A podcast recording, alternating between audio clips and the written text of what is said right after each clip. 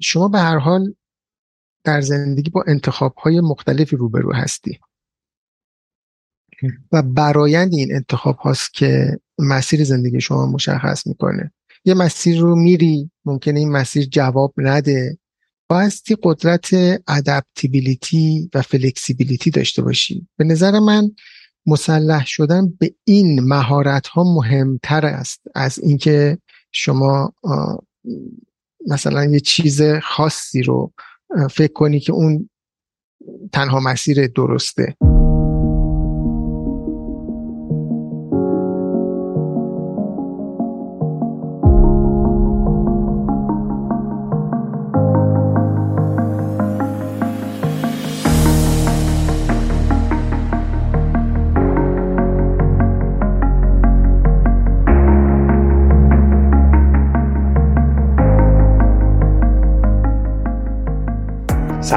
من آیدین هستم و اینجا آنکادره آنکادر اونجاییه که ما با کسایی که مسیر متفاوتی توی حرفه خودشون انتخاب کردن صحبت می‌کنیم و روایت های اونها رو میشنم این کادر 15 هم هستش و من خیلی خوشحالم که یه بار دیگه در خدمت شما عزیزان هستم.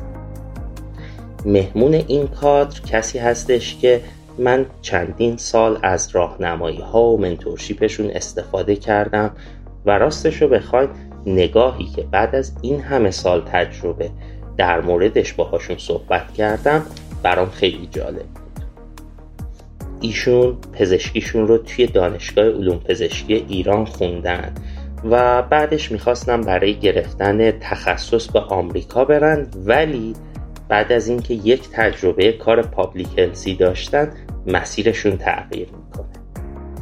الان 23 سال میشه که ایشون توی UN یا همون سازمان ملل متحد توی های مختلف کار کردن و توی یه عالم پروژه و برنامه مشارکت داشتن.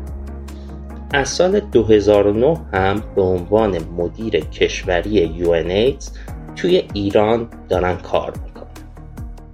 این مهمون عزیز من جناب آقای دکتر فرداد درودی هستند پس دیگه منتظرتون نمی‌ذارم و دعوتتون می‌کنم به شنیدن صحبت های دکتر درودی عزیز.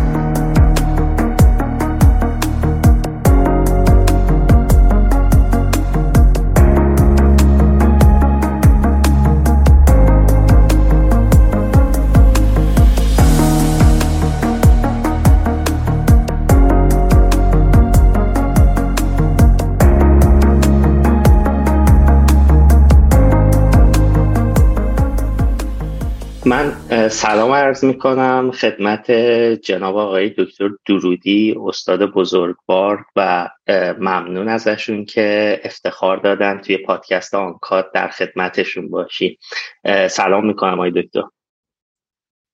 سلام می کنم خیلی ممنون از دعوتتون. آی دکتر اگر لطف بکنین خودتون یه معرفی مختصر داشته باشین از خودتون بعد بریم سراغ سوالات و در مورد کارتون و مسائل دیگه بیشتر صحبت کنیم. ممنون میشم. خیلی ممنون. به طور خلاصه عرض بکنم اسم من فرداد درودی هستش. من دانش مخته تپ هستم از دانشگاه پزشکی ایران. تحصیل تکمیلی در کانادا انجام دادم. در حال حاضر هم دارم DBA رو به صورت چون علاقه دارم Doctorate of Business Administration می‌خونم. دوره هم در زمینه clinical trial تحصیل کردم و CRA شدم. از نظر تحصیلاتی. ولی از بعد از گذراندن دوره طرح و خارج از مرکز به سازمان مجموعه سازمان ملل متحد پیوستم از سال 1999 و سال 2009 هم مسئولیت مدیریت کشوری دفتر برنامه مشترک ایز سازمان ملل رو در جمهوری اسلامی ایران به عهده دارم خیلی ممنون های دکتر. من می‌خوام سوالم رو اینطوری شروع بکنم که اصلا چی شد که وارد یو شدین؟ چون خاطرم هست که مسیری هم که تعریف می‌کردیم مسیر سختی بود. مطمئنا مخاطبای ما دوست دارن این رو بدونن که این مسیر ورود به یو چطوری بودش. نه مسیر مسیر استریت فورواردی نبودش. همونجور که شما گفتید مسیر مستقیمی نبود. من از زمانی که تحصیل می کردم هدفم این بودش که برای تخصص بعد از گذراندن امتحانات مربوطه به تخصصم در آمریکا بگیرم. می‌دونید که این مسیر مسیر خیلی پرچالشی هم هستش. در زمانی که ما دانشجو بودیم اسم این امتحان بود ECFMG تقریبا در زمان علوم ما اسمش بود FMGMS بعد شد ECFMG و در زمانی که ما فارغ تحصیل شدیم اسمش شده بود USMLE الان به اسم USMLE میشناسنش. لازمه گذروندن اون امتحان این بودش که شما مدرک پزشکیتون آزاد شده باشه ترجمه بکنید و در امتحانا بتونید شرکت بکنید. برای اینکه مدرک پزشکی آزاد بشه خب ما بایستی طرح و خارج از مرکز می‌زنیم اون موقع یه چیزی حدود مثلا پنج سال می‌شد. بنابراین من بعد از اتمام تحصیل رفتم به طرح و بعد خارج از مرکز. خب در اون مدتم درسمو میخوندم شرکت کردم در امتحانات در هر دو تا قبول شدم و حتی پذیرشم گرفتم. در اون زمان خب من در یک مرکز تحقیقاتی کار می‌کردم در اصفهان و همون باعث شدش که apply بکنم برای یه position ی که در UNFPA صندوق جمعیت ملل متحد معرفی شده بود. که حالا تا این یه ساله اونجا کار بکنم تا ببینیم بعدش چی میشه. یه چیزی هم من اینجا لازم می‌دونم اضافه بکنم. ببین clinical science که ما در دوره تحصیل می‌خونیم. یه مقدار با public health مشابهت ها و افتراق هایی داره. شما در طول دوران تحصیلتون clinical science می‌خونین مقدار خیلی کمی public health می‌خونین. ولی بعد از تحصیل بیشتر کارتون public health ه تا clinical science. به خصوص توی نظام شبکه و دورانی که ما طرح اینا رو میگذروندیم. ورود به این field خب خیلی برا من جالب بود. به خاطر اینکه clinical science شما موضوعتون فرده یعنی بیمار شخص بیماره ولی در public health موضوعتون community و جامعه است. بنابراین intervention اتون بیشتر جامعه محور هست. یه field جدید بود برای من. جذاب بود. ضمن که من در طول دوران تحصیلم هم کلا به تحقیق و research خیلی علاقه داشتم. برای همین طبیعی بودش که در مرکز تحقیقات کار بکنم. مجموعه اینها من رو به این سمت آورد که در پروژه هایی که به اصطلاح بکراند تحقیقاتی دارن در زمینه پابلیک هلت بتونم کار بکنم. فقط این وسط یه پرانتزی رو باز بکنم. در طول مدت تر هم من یه کتاب ترجمه کرده بودم از WHO یه کتاب نوشته بودم در مورد بیماری های خونی چندین کارگاه برگزار کرده بودم در مورد total quality management متدولوژی تحقیق و نگارش علوم پزشکی. مسئولیت مدیریتی داشتم. یعنی این diverse این علاقه diverse رو توی field های مختلف امتحان کرده بود. برای همین وقتی که موقعیت شغلی در ملل متحد بر پیش اومد این رو به فال نیک گرفتم و پذیرفته شدم. با این هدف که خیلی خوب یه سال دو سال هستم و بعد ادامه میدم. منتها انقدر جذاب بود کار در public health که با وجود تمام عشقی که به clinical science داشتم هنوزم دارم فکر کردم که public health زمینه مؤثرتریه که شما intervention ات بتونه جمعیت بیشتری رو به اصطلاح از بیماری پیشگیری بکنه و یا بار بیماری رو درش کاهش بده. خیلی این برای من اینش جالبه که زمانی که شما exposure با حالا بحث public health ی پیدا کردیم براتون اینقدر جذاب بوده. الان هم گفتیم که حالا جفتش جذابیتش رو داشته. می‌خوام اینطوری سوالم رو بپرسم که وقتی که وارد این field شدین احساس یا مثلا اون مهارت هایی که فکر می‌کردین لازمه برای اینکه توی مسیر public health ی و حالا من چیزی که می‌دونم اینه که حالا position های UN بیشتر سمت کارهای سیاست گذاری میرن تا اینکه باز اجرایی باشن. این مهارت هایی که توی این مسیر به نظر شما مهم بود حالا قبلا کسب کرده بودین یا در حین کار کسب کردین اینها از چه جنسی بودن و چیا بودن؟ این کار توی یون خیلی ویژه است. دانش و مهارتی که قبلش داشتم خب خیلی کمک کرد. من اینجا اضافه بکنم. طرح دوم فرهنگستان علوم پزشکی فرهنگستان علوم پزشکی در همون دورانی که ما طرح اینا رو میگذروندیم و فاصله سالهای هفتاد تا اواسط دهه هفتاد تاسیس شد. دومین طرح کشوری فرهنگستان مال منه. بررسی بررسی میرایی در جامعه پزشکی ایران. شاخص های مرگومی رو در پزشکان پزشکانی که به حال شماره نظام پزشکی دارن. پزشکان داروسازان دندان پزشکان.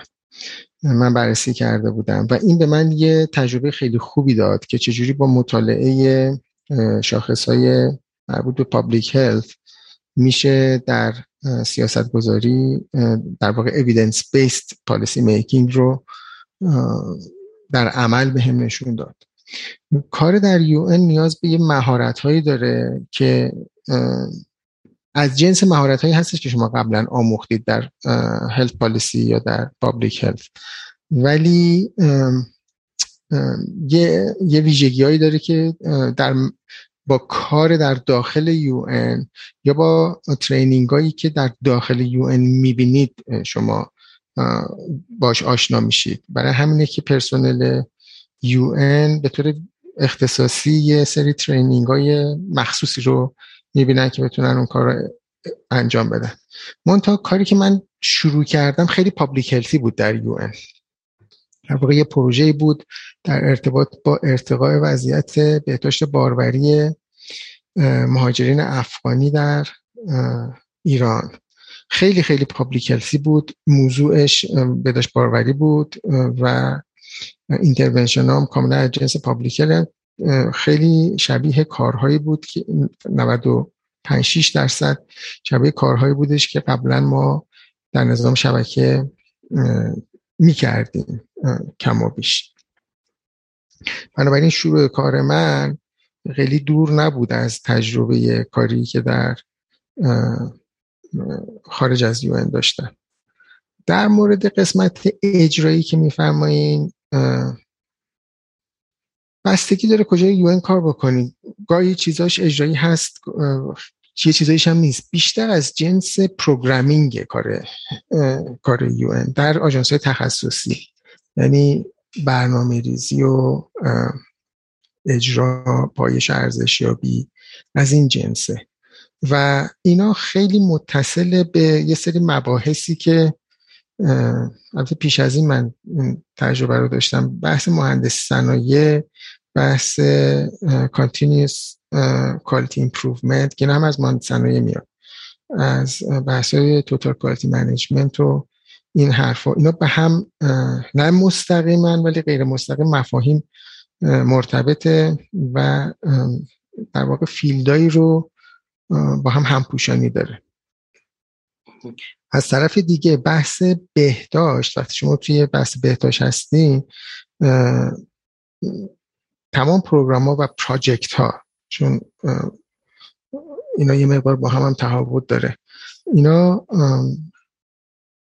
field اشون خیلی مشترکه با, با درسایی که شما خوندید و نوع کاری که ما در شبکه و در field انجام میدیم. برای همین دور از کار نبودش. ولی باز میگم متد کار در یو خیلی ویژه است و اضافه بر اون دانش و تجربه نیاز داره که شما دوباره یه چیزایی رو هم در عین کار هم از طریق ترینینگ متعددی که برای پرسنل می‌ذارن شما آموزش بدید. ممنونم ازتون. من یه سوالی به ذهنم رسید. من خودم زمان دانشجویی. که یکم حالا تو کارهای اجرایی و بعد مثلا با ارگانیزیشن هایی مثل همین یو حالا یه سری سازمان های زیر مجموعش و از اون طرف مثلا WHO آشنا شدم و اینها همیشه از دور تو نگاه هم اینطوری بود که مثلا من اگر می‌خوام یه تغییر بزرگی ایجاد بکنم یه کار بزرگی بکنم باید برم تو این سازمان ها و مثلا تو ذهن خودم مثلا رویا پردازی می‌کردم در موردش. فکر کنم خیلی از بچه ها هم که حالا یه مقدار مدلشون بچه های اکتیوی باشه دنبال مثلا کارهای خاص بگردن اینطوری فکر می‌کنن. می‌خواستم بپرسم که این تصوره چقدر واقعیه که مثلا من برم دنبال این رویا که توی سازمان های بین المللی بزرگ بتونم کار بکنم که نهایتا بتونم یه تغییر بزرگی رو رقم بزنم. ببین دو تا فاکتور توی این به اصطلاح هدف نهفته است. البته من اسمشو رویا نمی‌ذارم بیشتر هدف. چون اگر هدف باشه اون وقت معنیدار میشه و شما می‌تونین دنبالش برین یکی بزرگی impact یه که شما می‌خواین بذارین.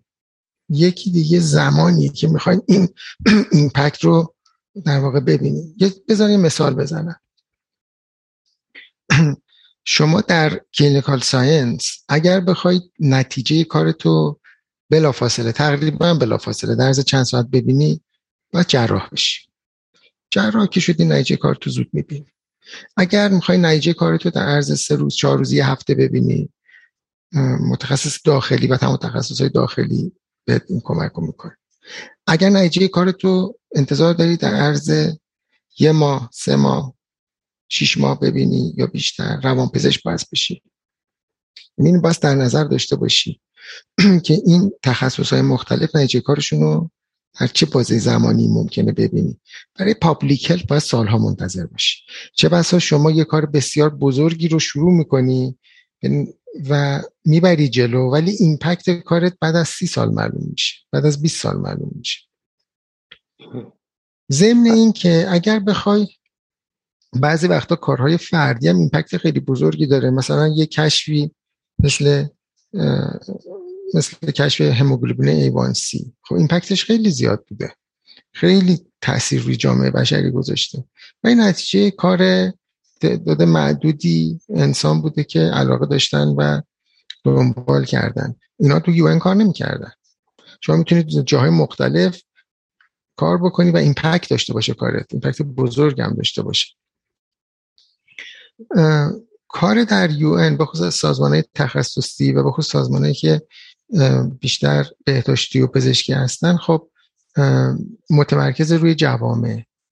و خیلی multifactorial هست. یعنی فقط به صورت بهداشتی نگاه نمی‌کنن. عوامل مؤثر بر بهداشت رو همه رو نگاه می‌کنن. و بنابراین complexity کارشون خیلی بالاست. عوامل حقوقی عوامل اجتماعی عوامل اقتصادی عوامل حتی کلینیکی اینا همش همش توش نگاه میشه. یعنی مثلا یه guideline ی که سازمان بهداشت جهانی میده بیرون از همه جهت به بهش نگاه می‌کنه. فقط بحث مولکولی یا بحث clinical ش رو توجه نداره. می‌خواد ببینه که مثلا این گایدلاینی که میده آیا قابلیت اجرا در همه جا رو داره یا نه؟ فقط بعضی از کشورهای برخوردار. برای همین دیدگاهش خیلی خیلی جهان شموله و می‌خواد مورد استفاده تمام جوامع با هر ظرفیت اقتصادی یا با هر ظرفیت اجتماعی دارن قرار بگیره بسیار عالی. آقای دکتر در مورد یه سوال دارم. اول از همه اینکه چالشایی که الان شما می‌خوام مخاطبای ما یه مقدار اون ارتباط بیشتری با پوزیشن کاری شما و حالا کاری که توی بخش تخصصی یو انجام میشه پیدا بکنن. اون چالش هایی که حالا به طور کلی باهاشون مواجه میشین از چه جنسیه و چطوریه؟ چالش ها از به نظر من می‌تونم در یه جمله اینجوری بگم. چالش ها از جنس های مختلف هستن. هیچ کاری نیستش که چالش نداشته باشه. در هر شغلی که شما برین چالش هست. متا نوع چالش ها در کار ما متفاوته. من اینو می‌خوام حتما روشن بکنم. کار در سازمان ملل متحد کار بسیار با پرستیژی کاریه که شما نتیجهش رو لمس می‌کنی. هم در کوتاه مدت هم در میان مدت. می‌تونی احساس رضایت بسیار بالایی داشته باشی به خاطر اینکه می‌بینی در بهبود زندگی انسان ها موثری خیلی خیلی سازمان خوبیه. برای اینکه شما در بهبود وضعیت دنیا موثر باشه اگر هدفت اینه. خیلی جای خوبیه. ولی خب حجم, حجم کار مثل همه جای دیگه متناسب با وظایفی که تعریف شده در این سازمان. یعنی شما باید بدونی که در اینجا بایستی سخت کار بکنی و با عوامل مختلفی سر کار داری که خیلی هاشم تحت کنترلت نیست ولی سعی می‌کنی که باهاشون در واقع تعامل داشته باشی.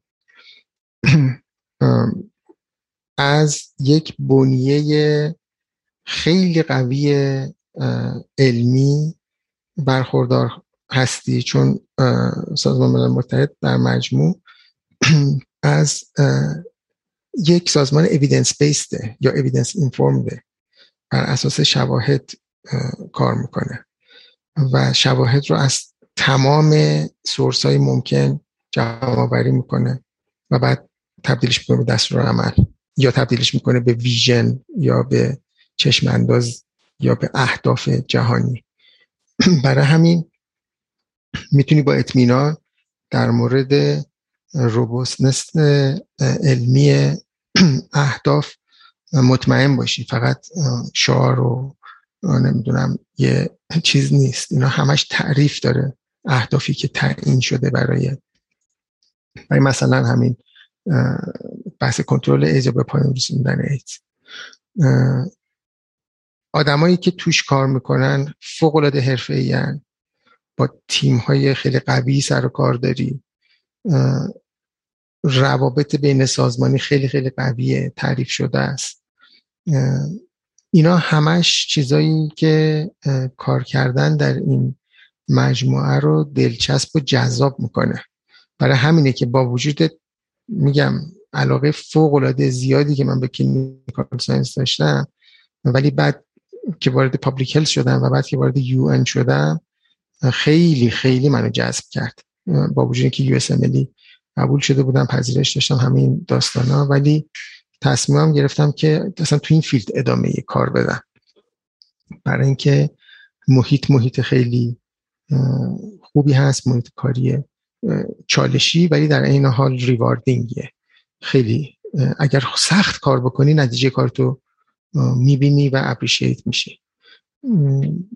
و همینطور اثری که می‌تونی بذاری روی زندگی میلیون ها آدم. در زمین های مختلف. از غذا رسوندن در شرایط امرجنسی و شرایط هیمینتریان تا ارائه خدمات پزشکی در نقاط محروم تا پالیسی هایی که در مجموع به ارتقاء سلامت جامعه بشری کمک می‌کنه. اینم بگم که یو یک ارگانیزیشن اینترگاورمنتاله یعنی بین دولتیه. دولت ها اعضایش هستن و در بورتا جای تصمیم گیری دارن. ولی در این حال همین مجموعه ای که سازمان ملل رو تشکیل میده روی چند ستون استوار هست. ستون هایی مثل توسعه حقوق بشر صلح اینا مفاهیم خیلی بنیادی هستند که اگر کسی واقعا علاقه من باشه به تعالی جامعه بشری خیلی باسش جذاب خواهد بود. سازمانی که روی همچین پایه هایی استوار هست. برای همین من فکر می‌کنم که چالش بله چالش همه جا هست. ولی مهم اینه که شما چه پاسخی به چالش میدین و در این پاسخ سازمانتون داره چی کار می‌کنه. سازمان ملل متحد همیشه با چالش مواجه بود هم میشه. ولی در طول این هفتاد سال گذشته نشون داده که چطور و افکتیو می‌تونه از پس این چالش ها بر من یه مقدار ازتون برای مخاطبامون که الان فکر می‌کنن که چقدر جذاب کار تو یو و شاید بخوام به عنوان مسیر آیندهشون اصلا کار کردن تو این سازمان رو انتخاب بکنم می‌خوام مشورت و راهنمایی بگیرم. فکر کنیم من الان یه دانشجو یا تازه فارغ و تحصیل هستم و دنبال اینم که بتونم وارد یه سازمانی مثل یو بشم. شما که الان بیشتر از 20 سال شده تو این سازمان هستیم فکر می‌کنم بهترین کسی هستین که می‌تونین این راهنمایی رو به یکی مثل من بدین. راهنماییتون چیه برامون که بتونیم مسیر حالا مسیرمون رو پیدا بکنیم تا به این سازمان برسیم؟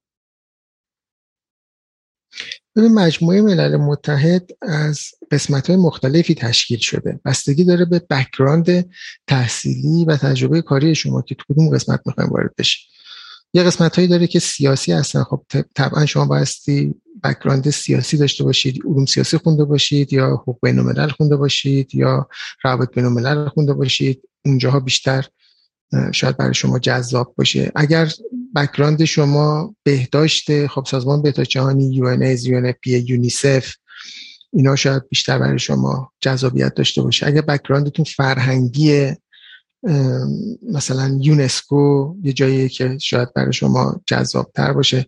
ما رشته های مختلفی هستش که در سازمان ملل متحد شما ممکنه بهشون یعنی بهشون احتیاج داشته باشه و شما بتونید فکر بکنید که اینجا می‌تونید, موثر واقع بشین. از اقیانوس شناسی بگیرید تا باستان شناسی.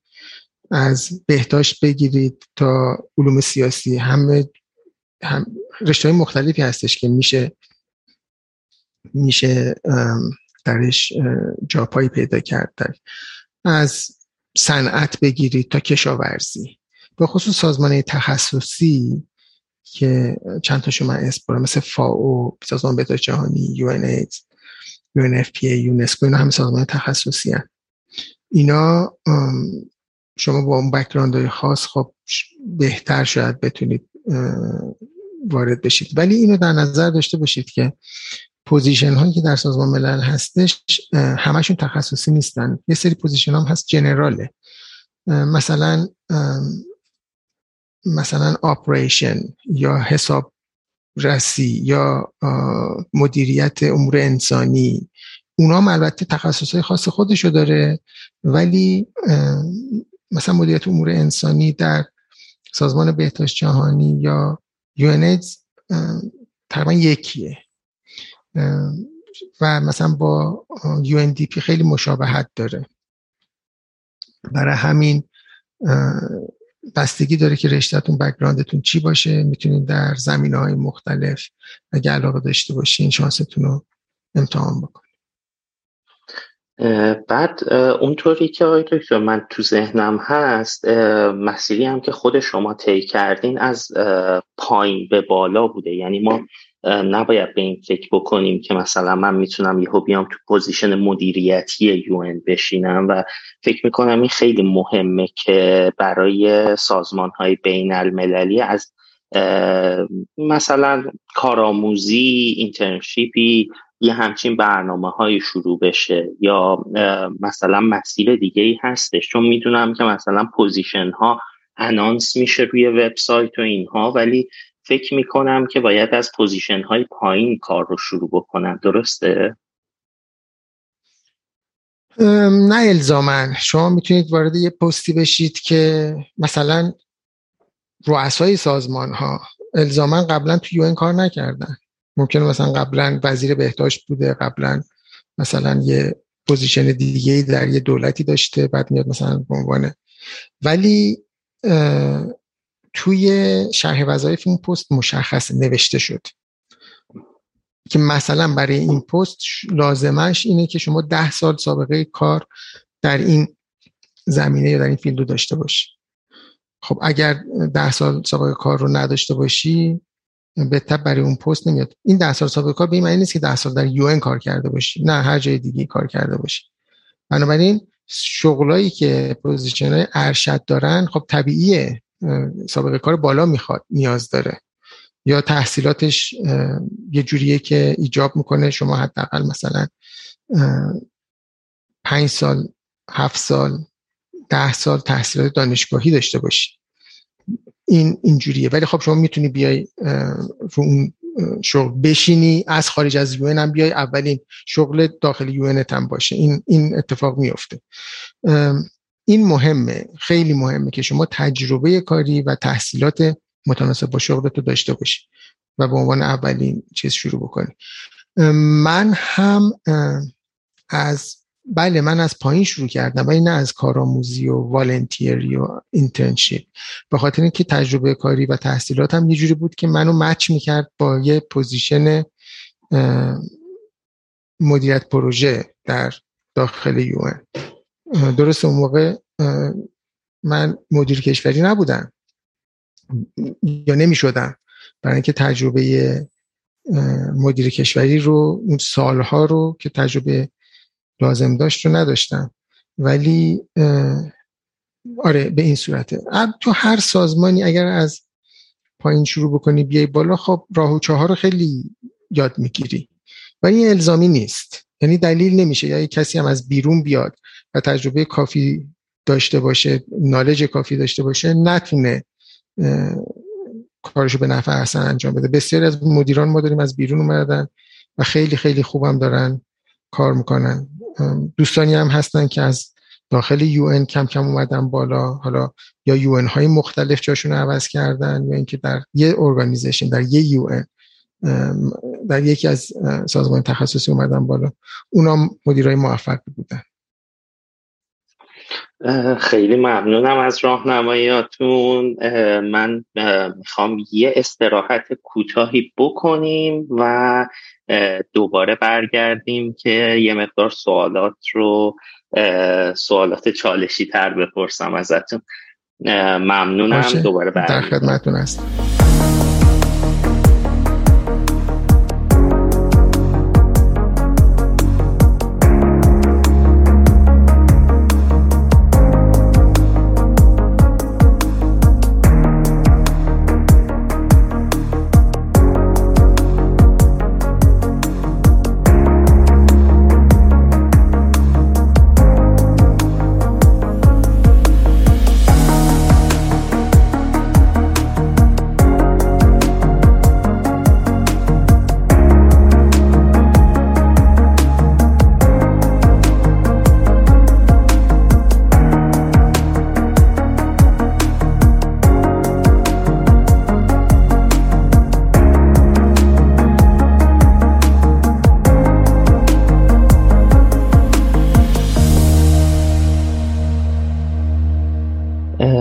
ما بعد از یه استراحت کوتاه برگشتیم و مجدد خدمت جناب آقای دکتر درودی هستیم. من سوالات رو یه مقدار آقای دکتر می‌برم سمت راهنمایی و نصیحت ها می‌خواستم ازتون بپرسم که الان با شرایطی که توی دنیا هست و مسیری که توی آینده حرفه‌ای توی حوزه سلامت می‌بینی پیشنهادتون به بچه هایی که دارن توی این حوزه های علوم پزشکی تحصیل می‌کنن چی هست؟ چه مسیری رو چه توانمندی ها و مهارت هایی رو دنبال کنن به نظرتون؟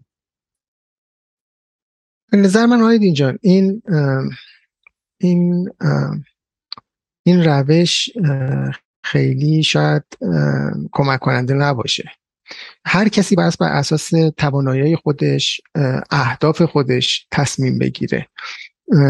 من می‌تونم فقط تجربه خودم رو به در اختیار دوستان بذارم. اینکه بخوان تصمیم گیری بکنن بس به نظر من خودشون تصمیم بگیرن تجربه افراد مختلف رو بشنون کنار هم بذارن و بعد بر اساس هدفی که دارن خواسته هایی که تو زندگی دارن توقعاتی که از زندگی دارن خودشون تصمیم بگیرن. من بگم مثلا این روشی که من رفتم این راهی که من رفتم خوبه؟ یا مثل خیلی ها میگن نکنی این کارها این روش رو نرو. هر شغل دیگه ای می‌خوای انتخاب بکنی بکن. ولی مثلا سمت نرو. این کمک کننده نیست یه مقداریش هم آیدین برمیگرده به این که شما به هر حال در زندگی با انتخاب های مختلفی روبرو هستی. و برایند این انتخاب هاست که مسیر زندگی شما مشخص می‌کنه. یه مسیر رو میری ممکنه این مسیر جواب نده.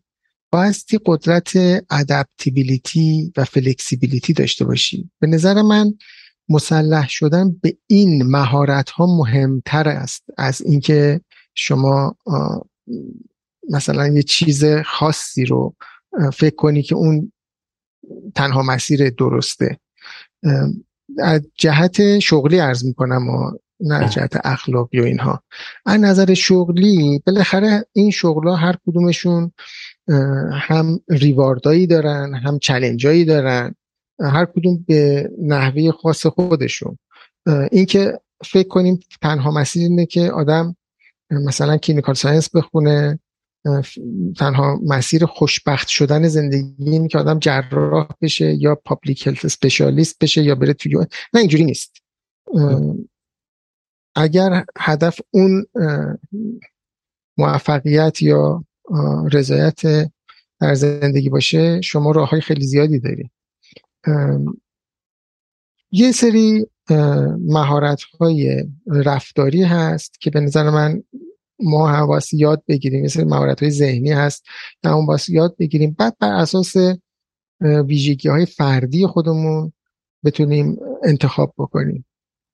تهش هم راستشو بخوای من الان که نگاه می‌کنم زیاد با هم فرقی نداره.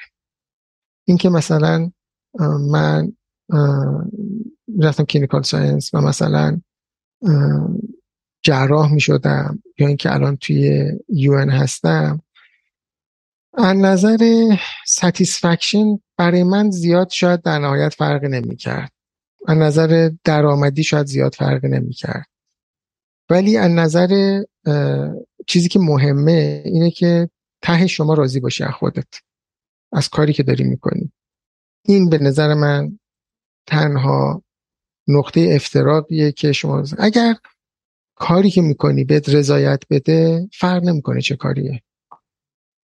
از لانگ است که این کار شما برای بشریت خوب مفید کمک می‌کنه در کوتاه مدت یا در دراز مدت.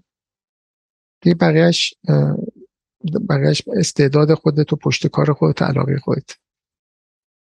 من دو تا چیز برام جالب شد. یکی اینکه این بحث مهارت ها رو تا حدودی سمت مهارت های basic و soft skills دیدین و این برام خیلی جذاب بود. از اون طرف یه سوالی برام پیش اومد که فکر می‌کنم احتمالا مثلا توی ذهن خیلی از ماها که حالا مسیری رو می‌خوایم شروع بکنیم شکل می‌گیره. می‌خواستم ازتون بپرسم توی این مسیری که طی کردین پیش اومد که مثلا به خودتون بگیم چرا مثلا این انتخابو کردم ای کاش یه کار دیگه می‌کردم و وقتی یه همچین اتفاقی میفته و آدم شک می‌کنه شما پیشنهادی یا راهنمایی برامون دارین؟ ببین هم در زندگی شخصی این که دارم میگم هم از همکاران و همگنان و همتایان اینو من خیلی شنیدم. به خصوص مثلا تو دهه سی چهل خیلی این اتفاق میفته چون شما در مرحله رشد کریرت هستی و در مرحله رشد کریر هنوز استیبل نشدی. خیلی چالش خواهی داشت. و با مسائل مختلفی روبرو میشی.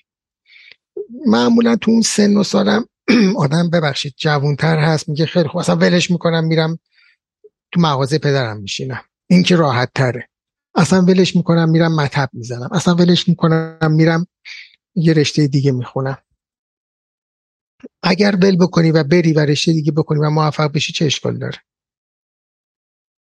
اگر بمونی و بر چالش ها فائق بیای و بتونی یه پله بالاتر بری چه اشکالی داره.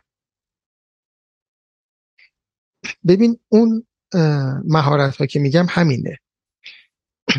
مهم اینه که چالش رو بتونی مدیریت بکنی. استرس هیچ وقت از بین نمیره. چالش هیچ وقت از بین نمیره. ما با ما باید بتونیم مدیریتش بکنیم. حالا به هر ترتیبی که شده. بله یکی از راه های این اینه که شما فیلد بازی تو عوض بکنی. تو والیبال تو خیلی دوست داری. پسر خالت والیبال بازی می‌کرده پدرت قهرمان والیبال بوده. اصلا خانواده میگن والیبال تنها ورزش روی زمینه. شما میری تو والیبال می‌بینی علاقه بهش نداری. یا اینکه فیزیکت اجازه نمیده که والیبالیست خوبی بشی. ولی در این حال فیزیکت خیلی اجازه میده که شناگر خوبی بشی و شنام خوب می‌کنی. خب چه اشکال داره به تو شنا؟ بازم ورزش دیگه ورزش ورزشش چه فرق می‌کنه. یا نه؟ اصلا ورزش تو خونت نیست به نقاشی علاقه داری به هنر علاقه داری. استعداد تو اون زمینه می‌بینی. پشت کار تو اون زمین است. حاضری ساعت ها وقت صرف بکنی برای کشتن یه نقاشی. حاضر نیستی. نیم ساعت بیشتر توی میدان والیبال تمرین بکنی. خب اون چیزی که شما رو شب زنده نگر میداره شب سر پا میداره که با علاقه دنبالش بری اون مهمه. باستان شناسیه ستاره شناسیه ورزشه موسیقی هنر سیاسته. هرچی که هست. توی این رشته هم همینه. public به شما این علاقه رو ایجاد می‌کنه که بدوی دنبال پایش بیش بری تو field بری تو جاهای سخت گرما سرما با مردم مختلف بشینی. فارغ از اینکه جامعه چی میگه ها. چون یه موقع ممکنه جامعه میگه ای بابا این داره فقط با فقیر فقرا کار می‌کنه. بک. من علاقه دارم. یه موقع جامعه میگه این خیلی کارش درسته. فقط تو بیمارستان خصوصی درجه یک کار می‌کنه. عملاش ده ها میلیون تومنه. این خیلی خوبه. بک. من این کارو دوست دارم. یا بگه بده اصلا. بگه این خیلی دکتر پولکیه نمی‌دونم پول میزازه چرا فقط تو بالای شهر داره عمل می‌کنه؟ خب بگه من عمل کردن رو دوست دارم. دوست دارم رو چشم مردم عمل بکنم دوست دارم رو قلب مردم عمل دست موزم هم می‌گیرم به نظر من هیچ اشکالی نداره. این و فائق اومدن به چالش ها نکته بسیار جذاب و مهمی بود. آی دکتر یه سوال دیگه بپرسم بعد برم سر سوال نهاییمون که خیلی دوست دارم ازتون بشنوم. شما آینده دنیا رو و آینده حوزه سلامت رو چطوری می‌بینید با همه این اتفاقات و تغییراتی که ما توی این چند وقت باهاش مواجه هستیم. چون من الان خودم قشنگ احساس می‌کنم اون چیزی که مثلا ده سال پیش توی دانشگاه خوندیم الان یه جاهایی واقعا تغییرات عمده داره اتفاق میفته. شما آینده رو چطوری می‌بینین که داره اتفاق میفته؟ ببین سوال خیلی بزرگیه. در حد من نیستش که بگم. من فقط از زاویه دید محدود خودم دارم این سوال رو جواب میدم. ببین به نظر میاد که این البته روندی که از سالها پیش شروع شده. یک تکنولوژی و به خصوص علوم وابسته به کامپیوتر رشد زیادی خواهند داشت. اینا اثر خودشون رو در تبابت تشخیص اینا خواهند گذاشت.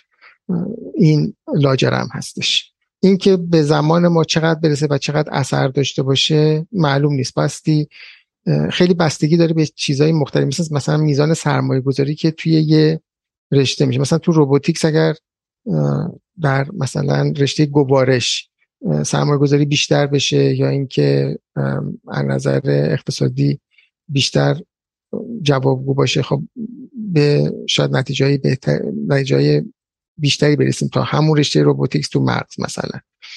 ولی آنچه که مسلمه تکنولوژی داره رشد می‌کنه و پزشکی و بهداشت هم از این رشد بهرهمند خواهد شد. همونجور که من یادم هستش که در تازه ما داشتیم فارغ تحصیل می شدیم دستگاه MRI تو ایران اومده بود. بعد مربوط بود می‌گفتن آره یه دستگاه اومده همه بیماری ها رو تشخیص میده. الان MRI یه چیز روتینه.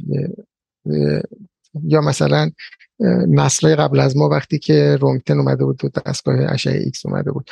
به هر حال اینا اثرات خودش رو در تشخیص و درمان و اینا می‌ذاره. در رشته هایی مثل public health field های خیلی interdisciplinary interdisciplinary تر خواهد شد. یعنی field های دیگری مثل public policy مثل خود politics مثل حتی هنر و communication اثرگذاری بیشتری خواهند داشت در public health چون public health خیلی متاثر از علوم اجتماعی. بنابراین هر چقدر علوم اجتماعی بیشتر رشد می‌کنن و الان دارن خیلی مثل تصاعدی گسترش پیدا می‌کنن این public health هم متاثر از اونها خواهد شد. زمینه که public health هم متاثر از تکنولوژی به حال خواهد بود. communication ش virtual virtual platform هایی که وجود داره. برای آموزش برای health promotion اینا همش همش در سالهای آینده خیلی چیز ساده خواهد من یادمه که وقتی که اینترنت و الان ما بدون اینترنت تقریبا نمی‌تونیم زندگی بکنیم. بدون smartphone نمی‌تونیم زندگی بکنیم. و ببین سرعت رشد چقدر زیاد بوده. smartphone چقدر کمک می‌کنه به تشخیص؟ خیلی زیاد. اینترنت چقدر کمک می‌کنه به public health خیلی زیاد در جمعآوری data در آنالیزش در همه اینا. و بنابراین ما چند سال آینده حتما بهرهمند خواهیم بود از اینا. در مورد بیماری ها و ناخوشی ها من فکر می‌کنم بیماری های عفونی دوباره البته تو این چند سالم همش این مسئله بود. ضمن که بیماری غیر واگیردار مثل دیابت پرفشاری خون اینا خیلی مطرح بود برای جوامع به خصوص مثل جوامع ما که در حال گذار هستن که اینا خودشون متاثر از lifestyle جدیدی که ما داریم. بازم متاثر از تکنولوژی. ولی بیماری عفونی گاهی وقتا کمتر بهش پرداخته می‌شد. ولی این ها بیماریهایی بودن که بودن و حالا مثلا کووید یا اچ یه نمونه بود که پندمیشو بشریت تجربه کرد. من فکر می‌کنم در آینده مثلا بیماری ویروسی کماکان در صدر مسائل بشری باشه بیماری های بازپدید همینطور بحث مقاومت به آنتیبیوتیک ها بحث بزرگی خواهد بود در مورد حتی بیماری که الان تحت کنترل ما هستند ضمن اینکه خب بیماری های غیر داری که حالا اسمشون رو بردم خواهم بود. فرانتیر دیگه ما بیماری هایی هستن که مقدار پرولنسشون زیاد نیست. بیماری خیلی شایعی نیستن ولی بیماری هستن با ایمپکت بالا بیماری های وراثتی و بیماری های ژنتیک اصطلاحا. حتما با پیشرفت دانش ما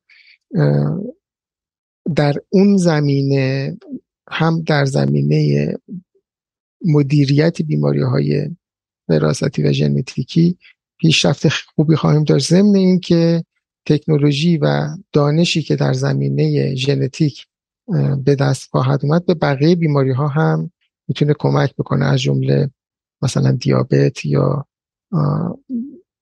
پرفشوری خون یا بیماری های دیگه غیر واگیرداری که داریم و زمینه ژنتیکی مستقیم یا مالتی فاکتوریال داره ممنونم ازتون. کلوهای خیلی خوبی بود برای اینکه دوستان بخوان دنبال بکنم برای فعالیت هایی که می‌خوان انجام بدن. من این سوال آخر رو خودم خیلی بهش علاقه دارم ازتون بپرسم. آی دکتر به خود 20 سالتون الان چی میگین؟ در چه زمینه؟ کلا اگر بخواین به خود 20 سالتون برگردیم و یه توصیه نصیحتی چیزی بکنین بهش چی میگین؟ نصیحت من هیچ وقت نمی کنم ولی خب خودم نصیحت اصلا فکر می‌کنم اصلا خودم دوست ندارم و نصیحت کاربردی نداره من اگر نصیحتی باشه و اساس تجربه یه زیسته کسی باشه اونو بیشتر میپسندم. برای همین حکایت های سعدی رو خیلی دوست دارم. فکر می‌کنم اینا تجربه زیسته چند دین نسله که از زبان مالا سعدی مثلا اومده بیرون. من به خود 20 سالم میگم دنبال چیزی برو که دوستش داری. فقط هم. چقدر جذاب. خیلی ممنونم ازتون. بسیار صحبت های خوب و آموزنده بود و نکات خیلی خوبی رو با هم صحبت کردیم. امیدوارم برای مخاطبامونم مفید و خوب بوده باشه. اگر صحبتی در نهایت داریم بفرماییم که بعد با دوستان خدافزی کنیم. نه خیلی ممنون. تشکر می‌کنم از فرصتی که ایجاد کردید. امیدوارم که برای مخاطبان شما هم مورد استفاده قرار بگیره خیلی ممنونم از وقتی که به ما اختصاص دادین. من هم با دوستان و مخاطبان خداحافظی می‌کنم.